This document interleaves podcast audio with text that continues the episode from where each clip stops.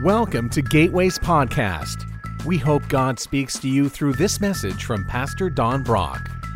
For more information about Gateway, please visit www.gatewaybc.com. You know, one of the greatest frustrations I think could happen to a person is trying to be who you are not wired to be. I think you just create constant frustration in your life trying to be something that you were not shaped to be. I love to sing, but it has to be in a group, a large group. And you know, I grew up going to choir as a kid at church, and then we had a youth choir. And we got to travel. And then when I went to college at NC State, there was a varsity men's glee club that you had to audition for. And I auditioned for that and got in it. And it was great. I loved it. And the guy who directed it was a believer, and even at NC State. And we were allowed to sing Christian songs, and that was really cool. But he was also the worship pastor at a local church. And one Sunday, he asked me if I would sing a solo at that church. And I thought, well, if he thinks that I can, I think I will. And I'd never sang a solo before or since. I mean, it was not pretty. And I mean, I think angels grew an extra set of wings, you know, their wings that cover their face and their feet and they fly with. I think they grew another set of wings to cover their ears. And it was just not good. My sister happened to be there because she just wanted to see this. And she came up to me afterwards with all her support and all of her encouragement and said, you know, Don, I really am thankful God has given you a speaking voice. And that was as good as she could come up with, and I could take that, you know. And I realized I'm just not meant to do that, and it would be no amount of voice lessons would change it. And then one day God gave me a son named Mac, and then of course his voice was astounding, amazing, and his voice is heard all over the world.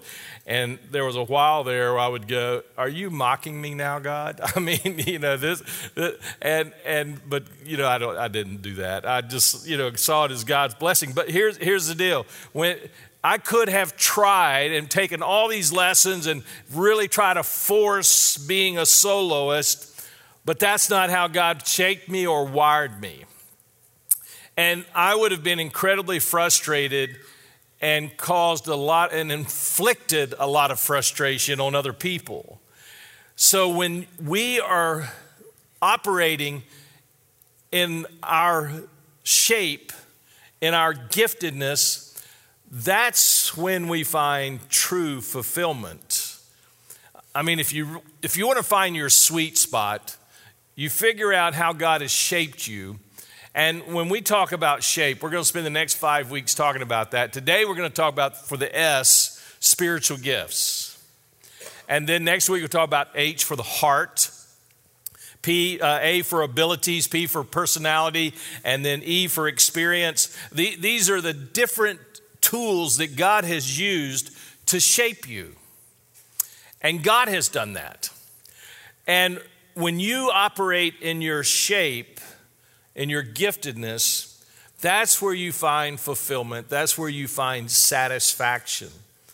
I had an individual come up to me after this last service, and she opened up her Bible and said, you know, you preached on spiritual gifts on this date 5 years ago, had it written out and had the passages marked. And she said, I'd never thought about my spiritual gifts. I figured out what my spiritual gifts were, and I changed careers. I mean, totally went in a whole new direction. And she said, since then, I have been so satisfied, so fulfilled, because I'm operating out of my shape, out of my giftedness. So my desire for you at the end of this series is that you have a better understanding of how God has wired you, and that you have the courage to operate in that wiring, in that place that God has created for you. The Bible says in Galatians 6, pay careful attention. Careful attention. You cannot be haphazard about this. You've got to be intent about it. You've got to be focused on it. Pay careful attention to your own work. For then you will get the satisfaction of a job well done. And you won't need to compare yourself to anyone else. For we are each responsible for our own conduct. Here's what he's saying. You very carefully focus on how God has shaped and wired you, and you work in that, then you will find a sense of satisfaction that you won't find anywhere else. And while you're at it, stop comparing yourself to someone else's shape. Stop looking at someone else's shape and wishing that was true about you. So it's kind of like this. God's given you some puzzle pieces, and that's for you. And you are to put your life together with those pieces.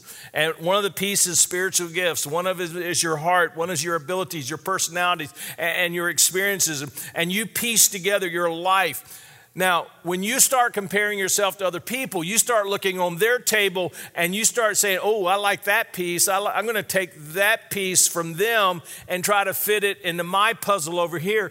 It never works. You know, the worst thing that could happen if you're into, all these puzzles and jigsaw puzzles is for the pieces to get mixed in other boxes with other pieces of other puzzles. That's a disaster, because it just doesn't work. But there's something beautiful that when all the pieces are fitted together, the picture looks exactly like it's supposed to. So when you take the pieces that God has given you, nobody else, and you piece together your life that God has given you, not to anybody else, that's when you find joy, satisfaction, fulfillment. But as long as you're looking at other people's puzzles, you're going to have a discontentment. I wish I could do what they do. I wish I could do that. I wish I could. You're almost saying to God, you gave me the wrong puzzle. You gave me the wrong pieces. No, he didn't. He knows exactly what he's doing. Now at Gateway, when we, the staff, the ministers, when we talk about ministry and we talk about things that we do in this church, one of the things that we try to always do is define what the win is. You see, you can be running a race, but if you don't know where the finish line is, you may never reach it. And so we try to define the finish line from the very beginning. And so we ask ourselves, what is a win for us? Now, the biggest win at Gateway is when a person accepts Jesus Christ as Lord and Savior. It doesn't get any bigger than that. When a person prays or receives Christ, and tonight at 5, we're going to baptize 15 new people into the faith. And maybe more. There may be some people we're not aware of. In fact, if you've not been baptized, that is your public confession. And even if you've been a believer a good while and you've never been baptized, now's a great time to do it. And so just show up with your bathing suit and a T-shirt. We got T-shirts for you. And we would love for you to participate in that. But that's a big win, is when you confess Jesus as your Lord and Savior. Doesn't get any bigger than that. That's going from eternal death to eternal life. Another win is when we worship together. When you become a believer and then you start worshiping with the Gateway family, that's a huge win. Because you're now part of the family and you're now worshiping God with us. And one of the ways that we worship God is by being together, encouraging each other. You know, when you encourage me or I encourage you, that's worship. When you're touching another person's life, that's worship. A third win for us is when you go deeper in a small group. You go deeper in Scripture. You learn more about what the Bible says so that your life can adjust to what the Bible says and you're living a biblical life. Because let's face it, one day we stand before God And his measuring stick of how he's going to examine our lives is his word. So that's pretty good motivation that I need to know what God's word is. And then the last big win for us is when you begin to minister by using your shape. So it's kind of like going around a baseball diamond. Getting to first base, that's you pray and receive Christ, and you become a follower of Christ, and we're excited about that. And then you get to second base, you're part of worship, and you're learning to worship God with your singing, with your actions, and your encouragement to other people. And then third base is going deeper in God's word, that you're really discipling, being discipled as a believer. It's not just something by name, it's something by action, and your heart's going deeper and deeper into your relationship with God. And then getting to home plate, and that's when you're actually finding your own ministry and finding out why God really has wired you, like the person I told you in the first service who really discovered how God had wired her, and she discovered her ministry. And that's like coming home and scoring big win. And so our goal first is to get you to first base, but eventually we want to get you to home plate. We don't want to leave anybody stuck on a base somewhere. We want to get everybody around the bases and get you home where you have your own ministry. So here's why your shape is so important. Gateway's ministry is directed by God's purposes, not mine, God's purposes. And it's implemented, God's purposes is implemented through the shape of our ministry. So when we look at different ministries that need to take place, we start asking ourselves, who's gifted for this? Who's wired for this? Who is shaped for this ministry? And then another reason why it's so important is our pastors, we're administrators, we're equippers, and you're the ministers. If you're a follower of Christ, you're called to ministry. That doesn't mean you work for a church full time, but it means you have a place of ministry. In Ephesians 4, listen to how it describes it. It says, now these are the gifts Christ gave to the church. So these are like the leadership roles: apostles, prophets, evangelists, pastors, and teachers. Now follow this. Their responsibility is to equip God's people, that's you, to do his work and build up the church, the body of Christ. So if your attitude is, well, we hire the ministers to do the work, that is not a biblical model. It's far from it.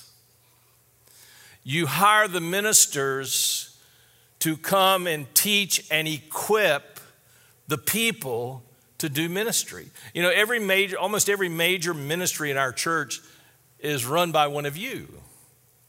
And then the ministers' roles are to support, encourage, give definition, give direction, to gift, help give the tools that you need. Our job is to support.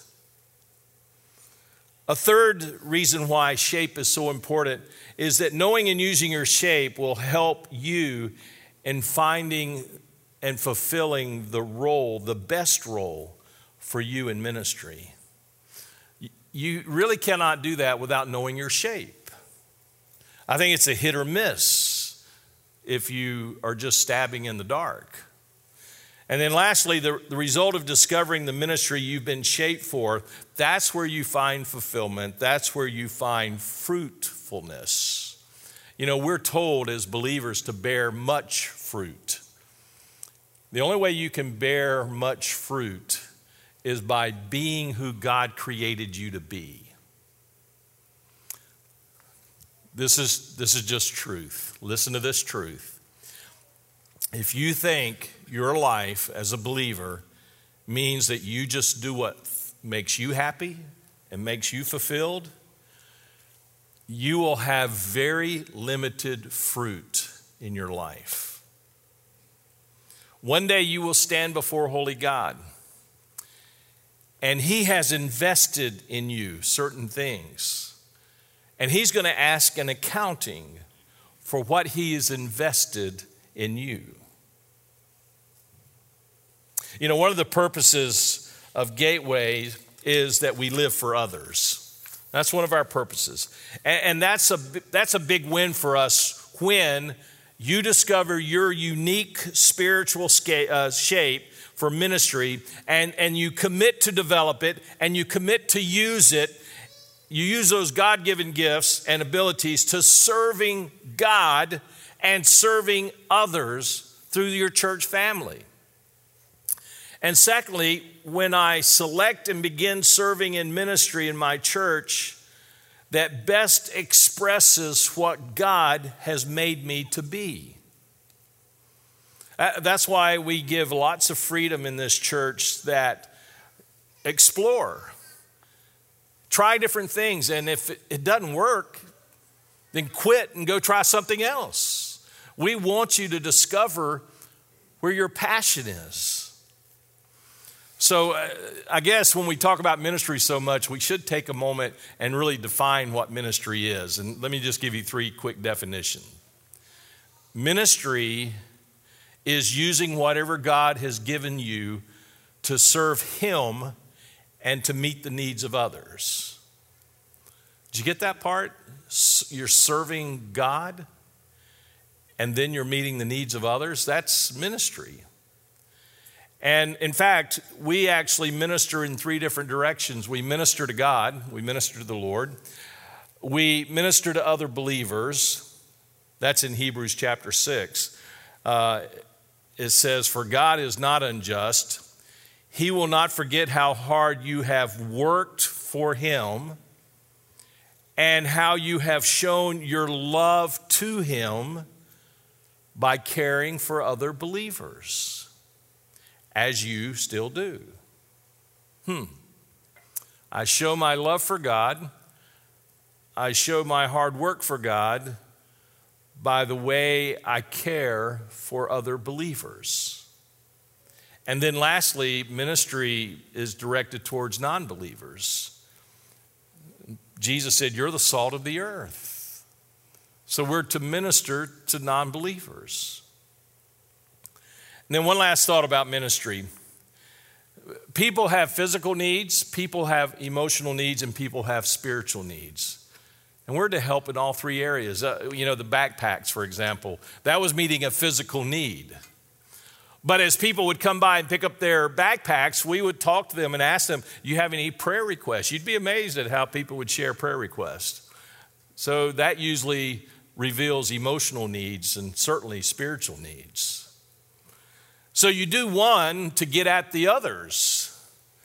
And you see, if a person has a physical need, in fact, the Bible talks about that. If you just go up to somebody and say, "I want you to be blessed by God," but you see that they're hungry and you don't feed them, that's a waste.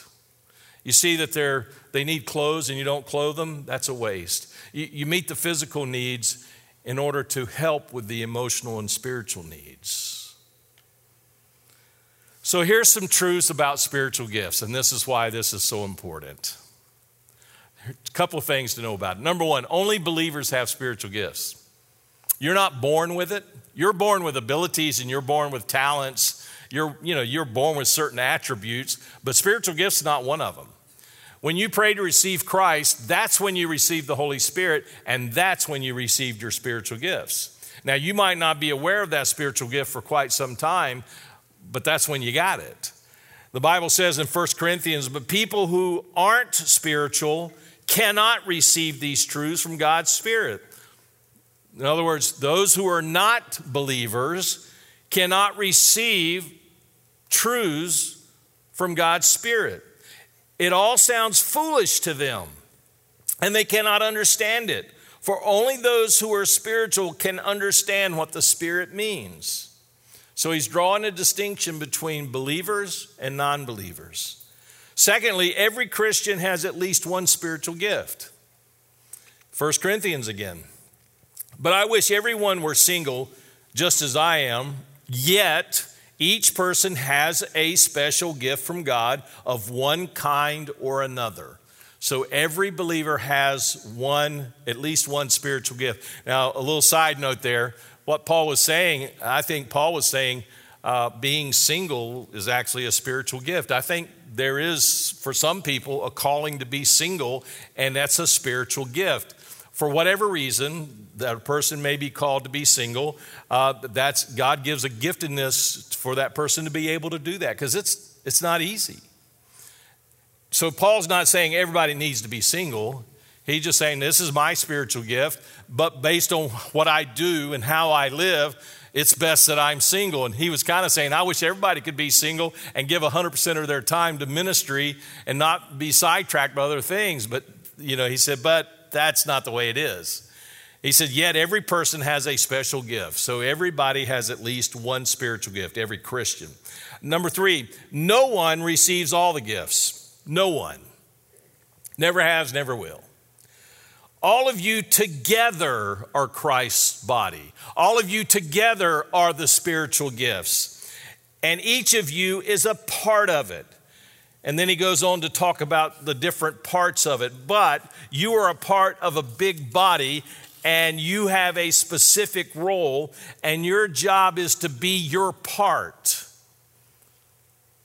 Be your part of the body. Don't try to be a different part of the body, because you're missing out on how God's wired you.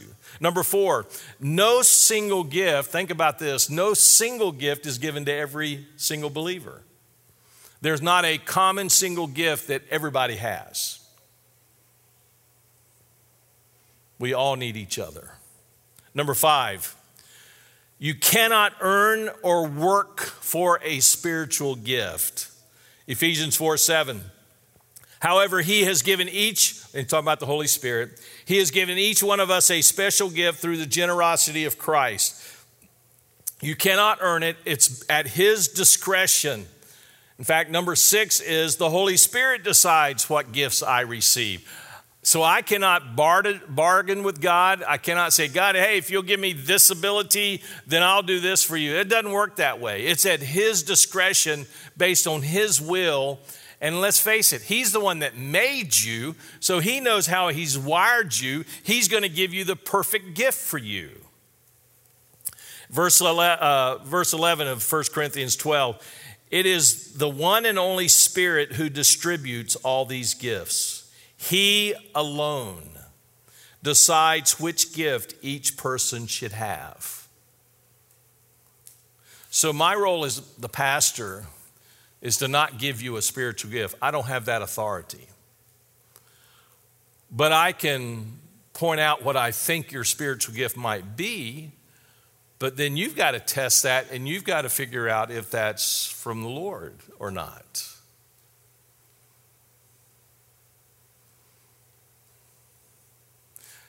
And that's what we do for each other. I mean, it's perfectly okay for you to go up to somebody and say, you know what, I've been observing you, and you really seem to be gifted this way. And I want to encourage you in that. And if that is God's gifted in you, I encourage you to use it, because it seems evident to me. It's perfectly good to say that. So I cannot pray for certain spiritual gifts. That doesn't work. That's a prayer God's not going to answer, because that's not how it works. Because the Word tells me how it works. The Holy Spirit alone, at his discretion, decides what gifts you get. Number seven, the gifts I'm given are permanent. For God's gifts and his call can never be withdrawn. Now, let me give you some thoughts about that one. They're permanent, but they can go dormant if I misuse them or don't use them. It's kind of like a muscle. If I stop working a muscle, that muscle always is there, but it grows weak and it diminishes. So when you know what your spiritual gift is and you intentionally choose not to use it, It's still there, and you're going to have it the rest of your life, and you're going to be accountable for it for your whole life, but it becomes dormant. Your job is to work that muscle, is to work that spiritual gift and to use it for God's glory. So it is permanent. Number 8, I am to develop and I am to mature the gifts God has given me. That's my job, is to develop and mature the gift. Verse Timothy 4:14. Do not neglect the spiritual gift you received through the prophecy spoken over you when the elders of the church laid their hands on you. Do not neglect your spiritual gift. Another word for that is do not sin by neglecting your spiritual gift. It is a sin to neglect God's giftedness in your life. Why would you even do that? Why would you choose as a believer not to focus on how God has wired you?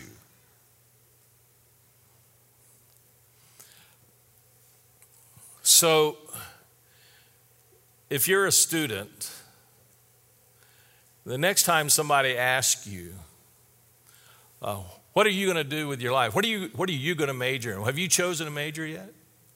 Maybe you need to start answering this way. Say, well, I'm trying to figure out how God has shaped me and how he wants to use me. Wow, that's a great answer. And then you can say, hey, would you pray for me that I would figure out what God wants me to do with my life? Because I want to tell you, here's the opposite of that. You choosing to do what you think will make you happy. You choosing to do what you think will make you wealthy. That's a dead end. It will not work. It will not satisfy. I'm to develop and mature the gifts God has given me. Number 9, listen to this. I've said it several times, but here it is now in writing.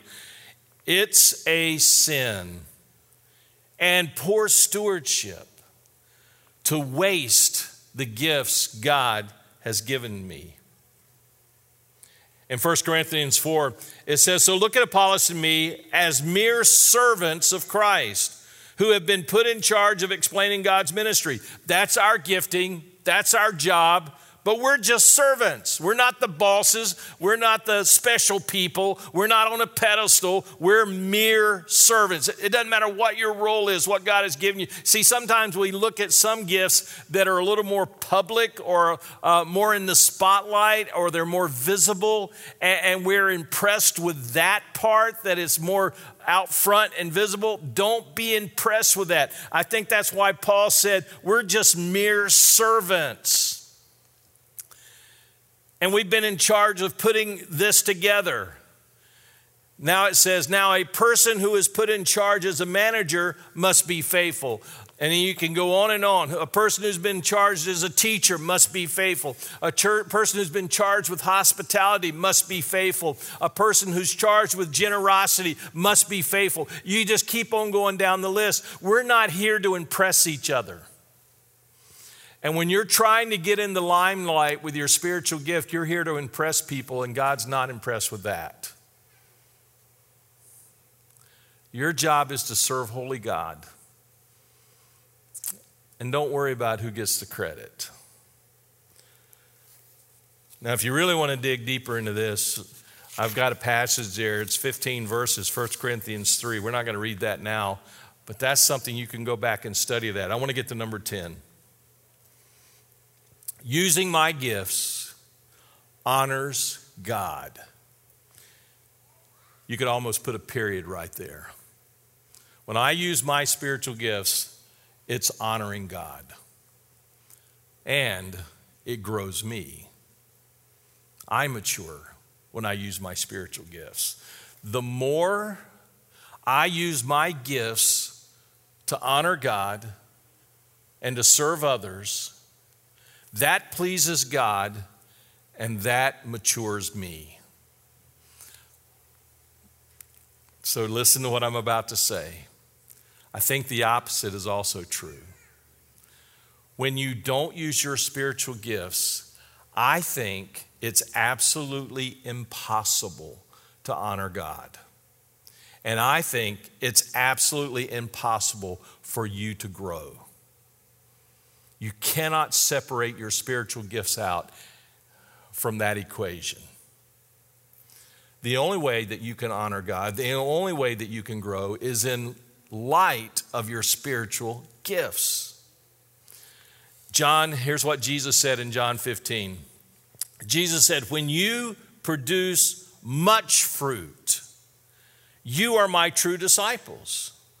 This brings greater glory to my Father. You see how Jesus put that together? He's basically saying, when you use your spiritual gifts, you are actually showing that you're my disciple.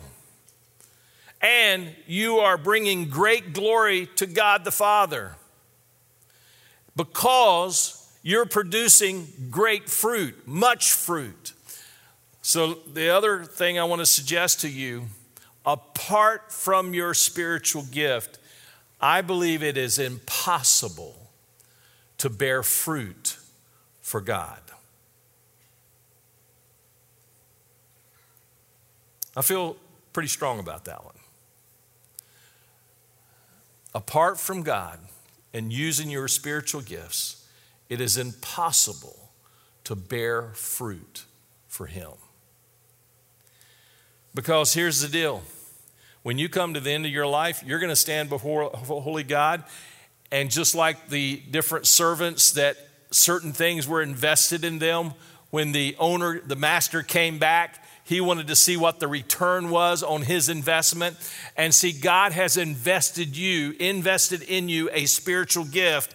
And so the day's going to come, it's going to happen where you're going to stand before holy God. He said, okay, Don, I invested these spiritual gifts in you. What kind of return do I have on my investment? What kind of fruit did you bear as a result of those spiritual gifts I invested in you? Now, he already knows the answer. You see, it's all going to be tied up. When God tests you, when you stand before Him, it's all tied up in your spiritual gifts because that's the only means by which you can bear fruit for Him. That should make you very serious about wanting to know what your spiritual gift is. So here's my conclusion. My shape and spiritual gifts are not for my benefit, but they're for the benefit of others. They're for the benefit of others. Hey, I want you to do something. If you got your phone with you, pull your phone out and go to your app store. And I want you to type in spiritual gifts test. And I want you to look for the one that looks like this. I know the guy that made this test, and I feel pretty confident about this one. None of them are 100%. So none of them are foolproof. But it'll give you a good clue. Doesn't cost anything. Download that app. Take the test.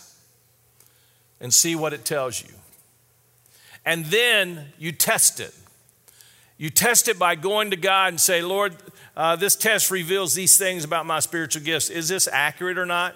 And, you know, God, and listen, when you take the test, don't answer it based on what you hope is true.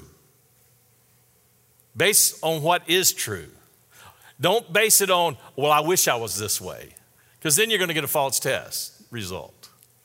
So when you take it before holy God and say, Lord, show me if this is accurate or not. And maybe even talk to some trusted friends who are believers and say, hey, I took the spiritual gift test. And I mean, I'll have people do that. I'll have them to take this test. I said, send me the results, especially if I know them well. And they'll send me the results. And I can either say, oh, yeah, I totally agree with this. I see these things in you. Or sometimes I said, you know, I feel really confident about these two, but this third one I'm not so sure about. But it may be because it's dormant in your life and you just not have matured it or not, you know, so we see. And then you start using them. You start growing them and maturing them. And just like a muscle, the only way to grow it and mature it is to use it. and then allow God to show you. And then call one of the pastors and say, hey, here are my spiritual gifts. Where can I use them in the fellowship?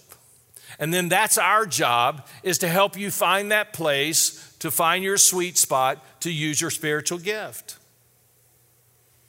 So you can explore. So that's our ministry to you. No believer should go without knowing their spiritual gifts. So the next 5 weeks, I hope it causes you to think very differently about your life. Let's pray.